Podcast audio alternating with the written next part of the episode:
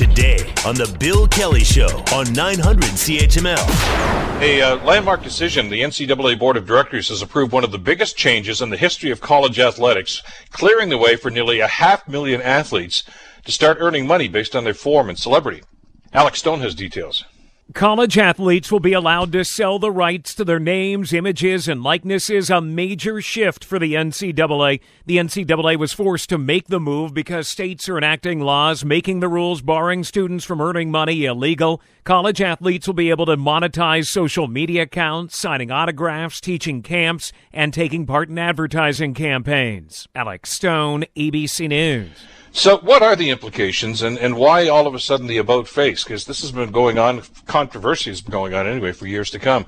Joining us to talk about all this is Moshe Lander, who is a senior economist lecturer at Concordia University. Uh, Moshe, thank you so much for the time. Great to have you back on the show today. Always my pleasure.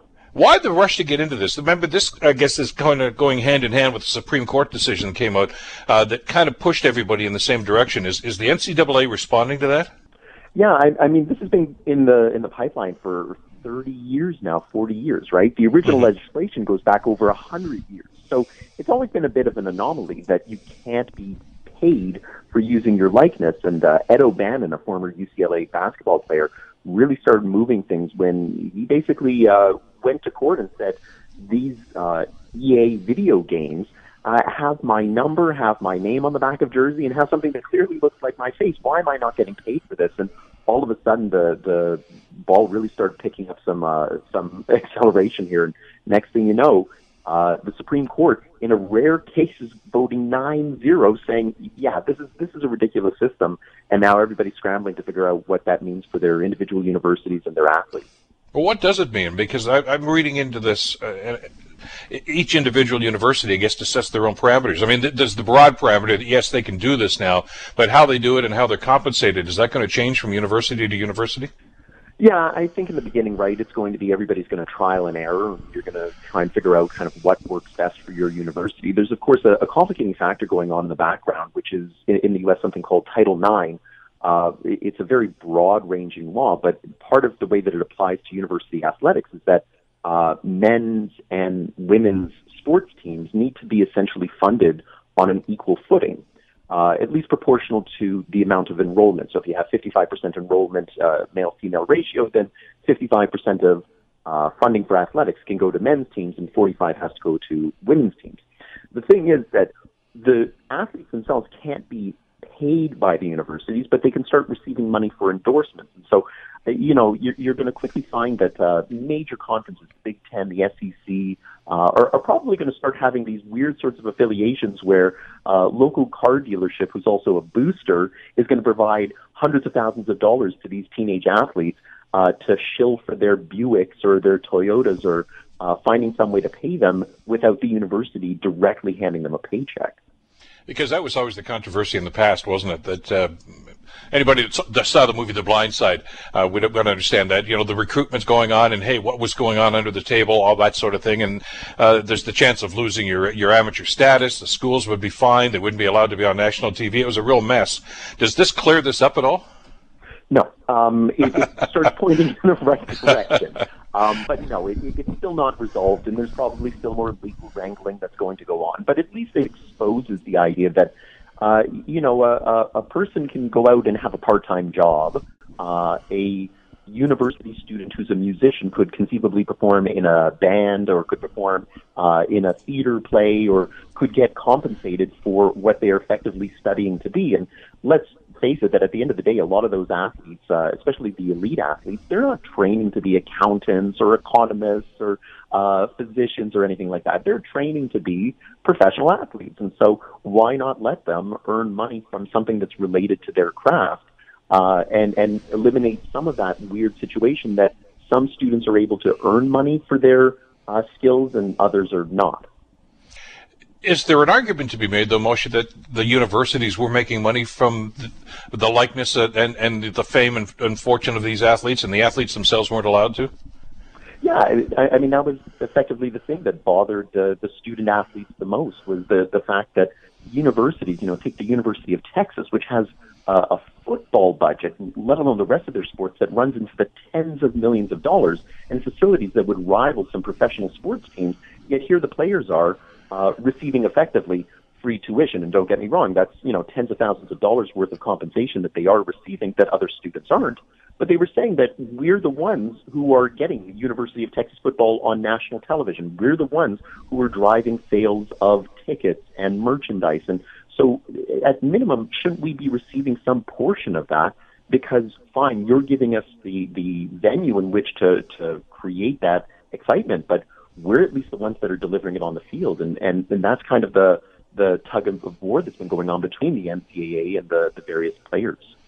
Well, and we've seen that, I guess, played out.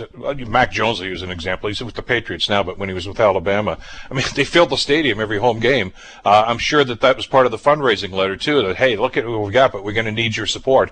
Uh, and and you mentioned the money from T V as well. So University did pretty well when they got a star athlete like that. Yeah, I mean, you know, effectively, setting aside the scholarship aspect, they are getting free labor. Yeah. So there's a, there's a certain element here where this is completely wrong. And, again, the, the court ruling hasn't established that the universities can pay the players, right? They're not employees of the university anymore uh, than I'm an employee of those universities, right? Uh, what it's at least saying is that you have the ability to capitalize on your profile, on your likeness, on your social media followers, and you can monetize that. That was being blocked by the universities and by the N C double A ultimately. And that was the thing that was kind of the oddest aspect is, where does the university get a right to tell me that I can't earn money outside of the university uh, merely because I'm using my name recognition that is being derived from playing for the university? And so, uh, you know, it, it's one step uh, along the way towards ultimately seeing probably the players becoming university employees. But I think it's also one step of the way towards the disintegration of the N C double A structure entirely. I know that when they made their announcement, the N C double A, they, they specifically talked about and addressed the, the pay-for-play aspect and said, we're not going there, but that's not, you know, we're not going to do that. Uh, does that sound like wishful thinking on their part? I mean, it seems to me as if the, this is a slippery slope and that's where they're headed. Yeah, I, I think they're going to probably end up on the wrong side of history on that one, and that soundbite's going to come back to, to hurt them. Uh, the, the fact is that there's probably maybe thirty elite universities where conceivably they're earning enough money that they could afford to pay their players, uh, and reasonably so for what they're doing and the risk that they're taking. And I think that there's going to come a point where, uh, you know, University of Alabama or Michigan, Ohio State, they're going to say, you know what, we don't need this anymore. We're going to splinter off from the N C double A and we're going to create some level of uh, professionalism within college athletics, where we are going to pay our players, and the rump of the N C double A can remain behind uh, for those universities that want to find alternate forms of, of uh, arrangements with their players. What's this going to do for recruitment, uh, which is, as we've just talked about, a very competitive business to begin with? But now that this is available, uh, does the student athlete who's looking for a university and they are looking for the star athlete, uh, is it they're going to check out what market am I in now? What are my potential uh, income possibilities here? Yeah, I, I think so. But, you know, I think it's also maybe a, a little bit naive, not necessarily you, but a, a, of those people that think that this is a slippery slope, um, to, to think that that wasn't already happening, right? We, we saw, like in a high-profile case about fifteen, twenty years ago, Reggie Bush, who was a Heisman Trophy winner, had to return the trophy because he was taking improper housing benefits for his family and for himself. Uh, the fact is that that's been going on for decades. Uh, going, you know, back to S M U with Eric Dickerson and uh, the death penalty for the program because of improper benefits. So, you know, if there's one aspect that's uh, a positive in all of this, is that that recruitment and that kind of sizing up what's in it for me and what can I get out of this is at least now above board. So rather than the seedy underbelly where nobody really knows exactly what's going on and there's whispers and there's all of this gossip and innuendo about who's getting what and who's paying what, at least now we can see it. And that maybe creates then maybe a, a more fluid market that players actually know what they're worth. And that makes it a little bit easier to understand then why players are going to certain universities or why certain universities might have an edge in recruitment. Uh, transparency is, is, of course, always a good thing. I know that some people are suggesting that, well, they're just going to look for the big markets now, you know, the L A's with U C L A and, and, and U S C and things of this nature. But those are also larger cities that have pro teams. And uh, I don't care how big a star athlete is at university, you got to get in line behind the pros, the basketball players, the baseball players, the football players in those major cities. I would think that the the, the smart attack might be to go, as you said, to a place like a Nebraska or a place like that where there's no professional team. And, and the college athletes, the student athletes there, they're the stars in those communities. Yeah, and, you know, the thing, too, though, is that it's cyclical, right? So if we kind of use the, the pros as an actual sort of guideline where we see how endorsements or salary deals matter, right? Uh, take a look at the big three that's now in Brooklyn, right? Why did they go to Brooklyn and not to the New York Knicks? You would think that the Knicks are the higher profile team. And what happens is that some teams are just viewed as irrelevant, right? Michigan has been unable to beat Ohio State for like a decade. Um, so where they're both high-profile universities, maybe there's an athlete who says, you know what, I can be a second-string Q B on Ohio State, or I can be a first-string on Michigan uh, and help rebuild that program. And if I can rebuild the program, then my potential endorsements are going to be much greater. Somebody who wants to go to a big city might feel more comfortable there. Somebody who's maybe a, a little more media shy, and that's something that you and I have talked about in, in previous discussions, uh, might want to stay away from the big universities only because uh, they don't want to have that exposure uh, on the same sort of level that comes from being in a small market. So it, it's going to be one of those things that I think every player is going to choose what's best for them and what maximizes what they're trying to achieve. It's going to be interesting to see how this rolls out.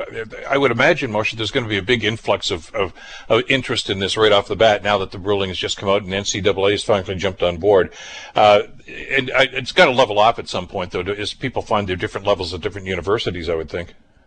Yeah, and, and I think one of the things that you're going to find, too, is even once it levels off, we're still going to see that uh, transitional university that decides that they want to go all in and raise their profile. Uh, an example that comes to mind is Gonzaga uh, in N C double A basketball, right, where twenty years ago we viewed them as the Cinderella.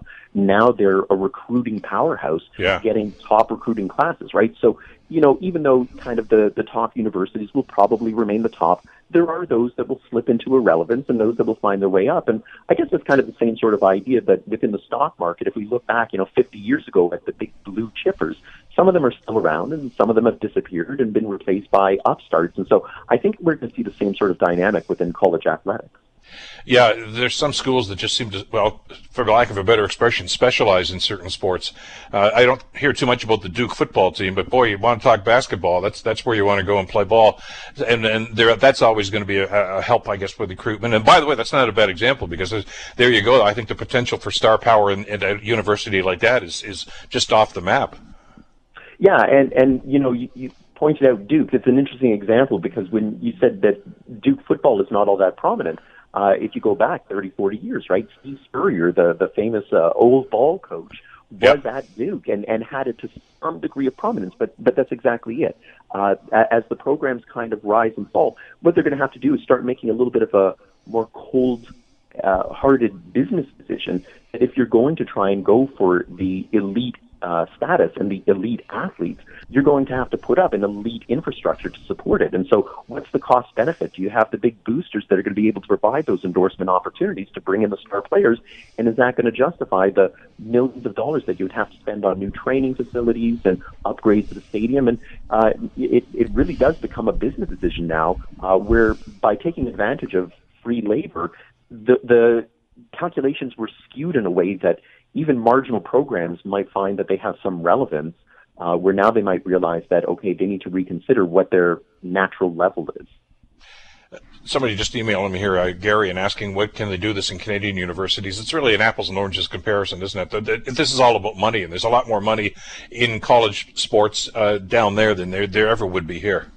Yeah, you know, I, I did my uh, undergrad degrees at Western down the road in London there, and you know, Western has traditionally been a football powerhouse, but even as a football powerhouse, how many people are you packing into little uh, stadiums, J- right? J D Little Stadium, yeah. six thousand, yeah. yeah. And even when you're packing in five, six thousand people into the stadium, how much are you charging for tickets, right? twenty bucks? Uh, so, you know, there's, there's just not money there to, to justify this sort of thing within Canadian universities. And then if that's the football powerhouse, uh, you know, in Ontario or in Canada, then what are some of the second or third tier Uh, programs looking like? Uh, they're, they're playing to a couple hundred students that are merely just looking for an excuse to go drink on a Saturday afternoon, right?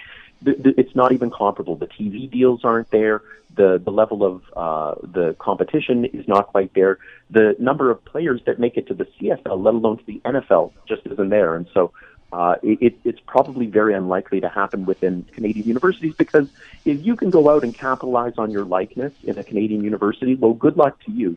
Uh, you're probably not talking about million-dollar endorsements anyway. uh, the one exception being that rule is the football factory called Laval, but that's a, a, another argument, I guess, for another day. Moshe, as always, thanks so much for this. Have a great weekend. We'll talk again soon, and I hope. Take care. Moshe Lander, senior economist with Concordia University. The Bill Kelly Show, weekdays from nine to noon on nine hundred C H M L.